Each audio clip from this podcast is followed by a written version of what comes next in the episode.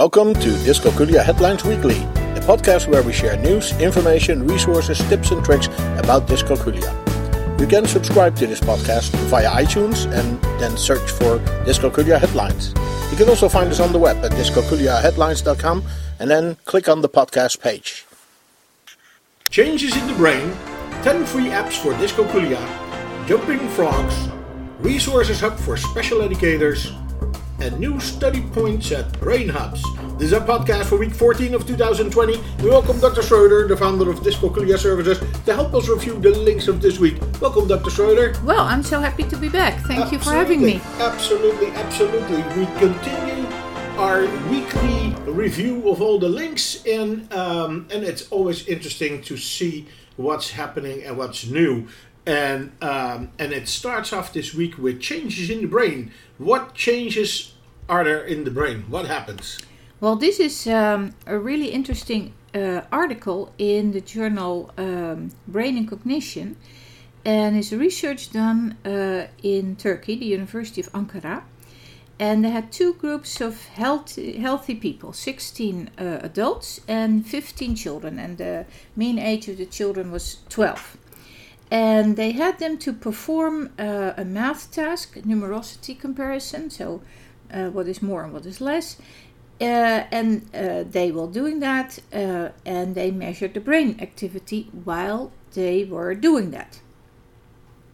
Now, it turns out that how the brain processes this changes over time from being a child to an adult. Okay. And uh, the children, they, they had no uh, no issues. Um, and unfortunately, I could not uh, immediately um, find the whole article because this uh, link uh, only goes to an abstract. Okay. Um, but anyway, the uh, changes in the brain over time showed that some areas were more active in children and other areas, while doing the same math type of activity, started to be more active in uh, adults. That's interesting. And they actually talk here about the number form area. We already know that there is a letter form area, specific area in the brain where uh, you can easily uh, recognize letter forms. And now we also have this um, number form. Huh? This, uh, if you write numerical um, numbers the Arabic way.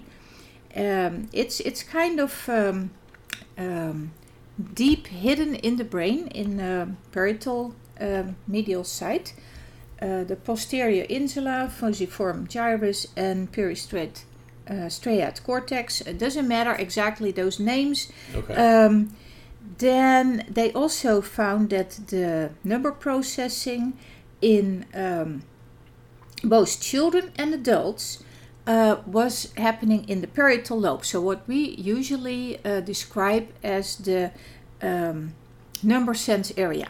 Okay. So that stays they stays, that stays active. Right. We, we knew that, and uh, this uh, research confirms that again. Now, adults actually uh, um, activate their frontal cortex more, what children do not yet do for such a task, and um, there was also a change in non symbolic uh, representation that was actually getting more challenging for adults. So they were so kind of, if I may say it uh, in a simple way, so used to uh, quantities being um, seen as a written number mm-hmm. that the uh, non symbolic representation, the dots, were actually getting harder for them. Where that is where the children okay. started, and the, what that was okay. easier for I the children. See, I can see that. So okay, that shifts uh, over time. That shifts over time depending on.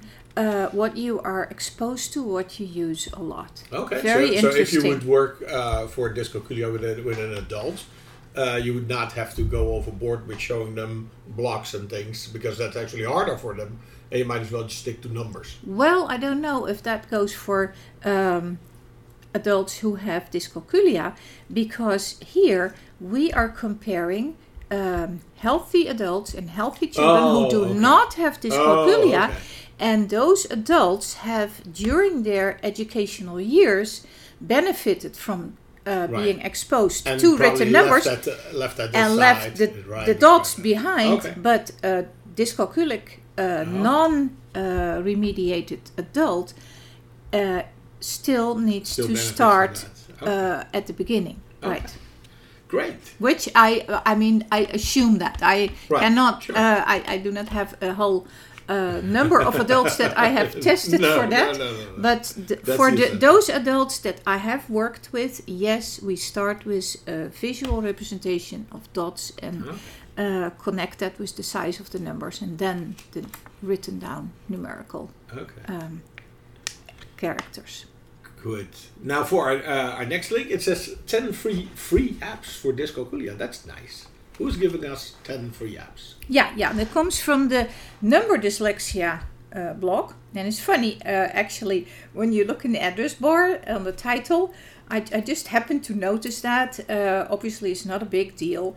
Um, they say the top 10 uh, free must have apps 2019, but obviously it's 2020 rehashed. and they it's rehashed and uh, okay. they have put in uh, new links, new activities and as long as they're still free, Absolutely. So we already knew Photomath and several other of them, Prodigy, the math game. Now I'm not convinced about some of the apps that claim to train your brain, uh, as research time and again shows that uh, training your brain results in being better at that particular activity, and it does not necessarily carry over to do other activities Okay. like math um, if you do not train math specifically. Right. Anyway, the apps always have to be used, I think, in moderation. If you use Photomath to solve all of your homework, you definitely won't get the benefits of trying to do it yourself um, and, and being more independent in uh, solving the, the questions. Actually, just trial and error helps if you try to think your way through um, an issue. The photomath can help you and say, okay, this was not the right thing to do. Here is another suggestion. Uh-huh. If you uh, take the paid version, you actually get the whole worked out um, Oh, okay. version. The free version just gives you the answer as is, but maybe that is even better because if your answer is not correct, you know that you need to redo it, try it again, and I And think that's how your brain grows, right? that's how your brain grows. And Yes. I have seen so many students who eventually got the answer right and were really proud. And I can guarantee you they did not forget how they uh, solved those uh, questions. So it's absolutely beneficial. Um, then, if I may mention the uh, Socratic, that's an impressive uh, app. And it can actually handle more than just math. Certainly worth a try. Um, look at the steps instead of just uh, getting answers, like I said for the photomath. And um, there's also a lot of spatial reasoning apps, and I think that that is important because that tends to be a little bit forgotten over Mhm. here. But it's a substantial part of, of math.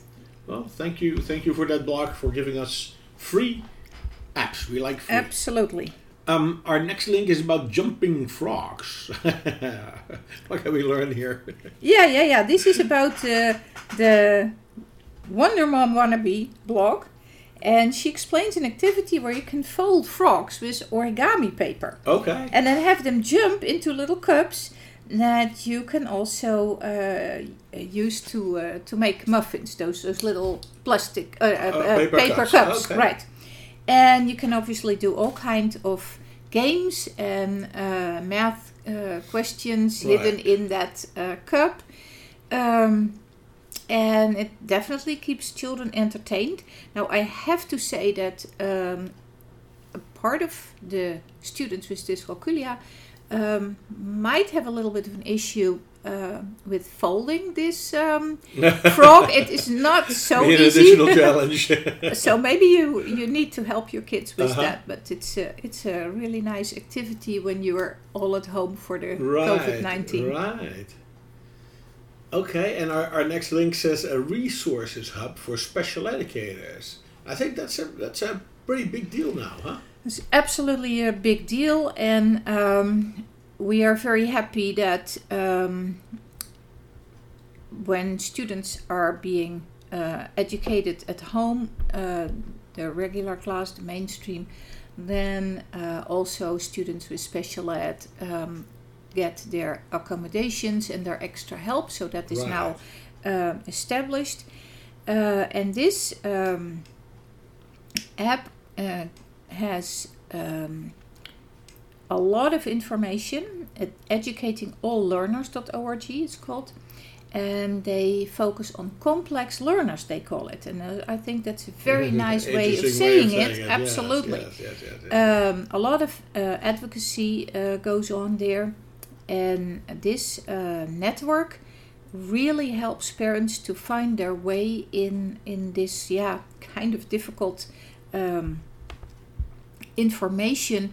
What to do to help your kid with um, a complex who's a complex learner during the corona uh, crisis. Now, here's what they say about their library of resources, if I may uh, quickly uh, cite Sure. that.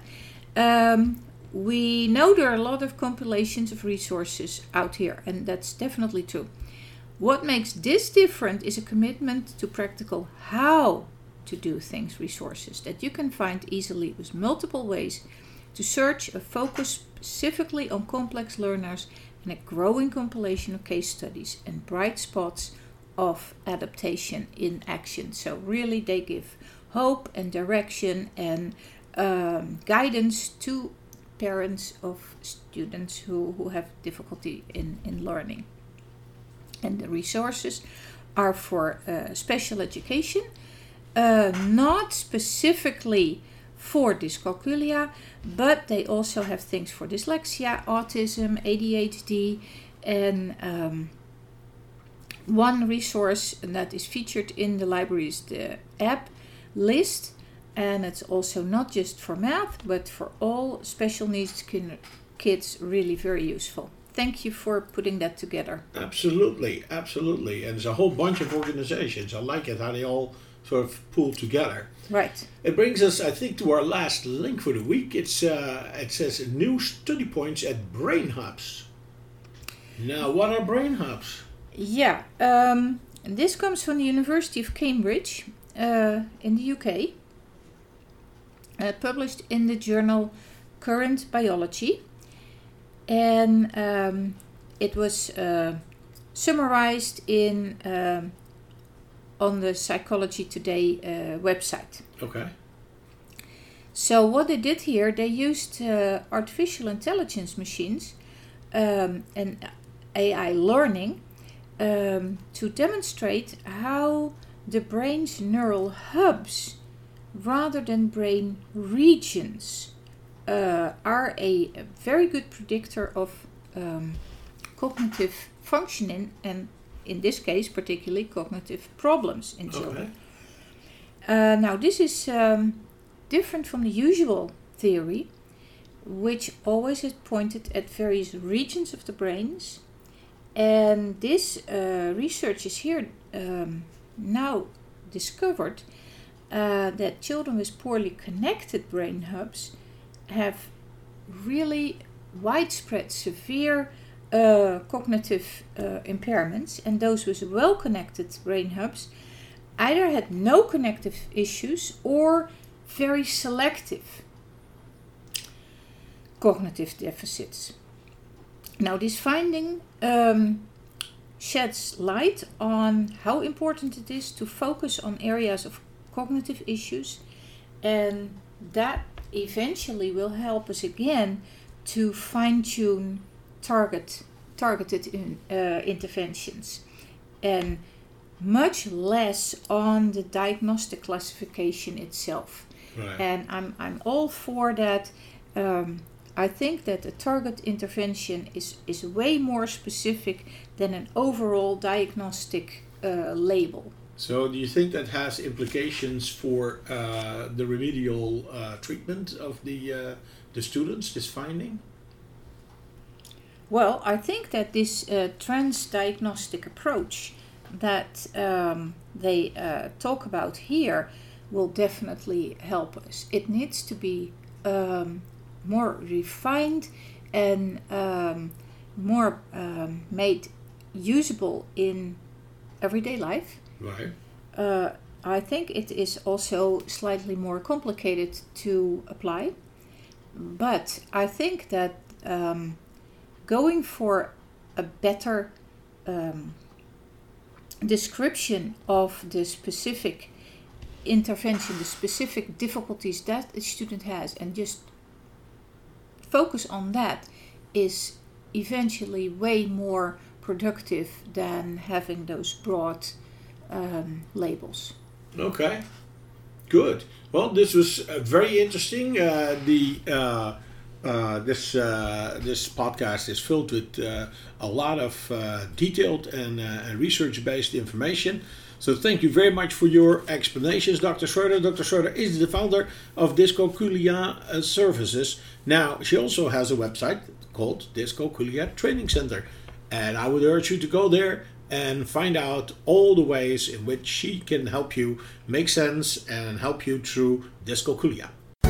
Dyscalculia Headlines Weekly is a production from dyscalculiaheadlines.com. You can find us on the web at dyscalculiaheadlines.com and we are on Twitter at dyscalculiahead. You can also find us on Facebook, we have a board on Pinterest and on Flipboard. Search for Dyscalculia Headlines or follow the links on our webpage. You can send your questions, comments, and contributions to communications at dyscalculiaheadlines.com, and we may even discuss it in one of our upcoming podcasts. We hope this was useful for you, and until next week, you can count on us.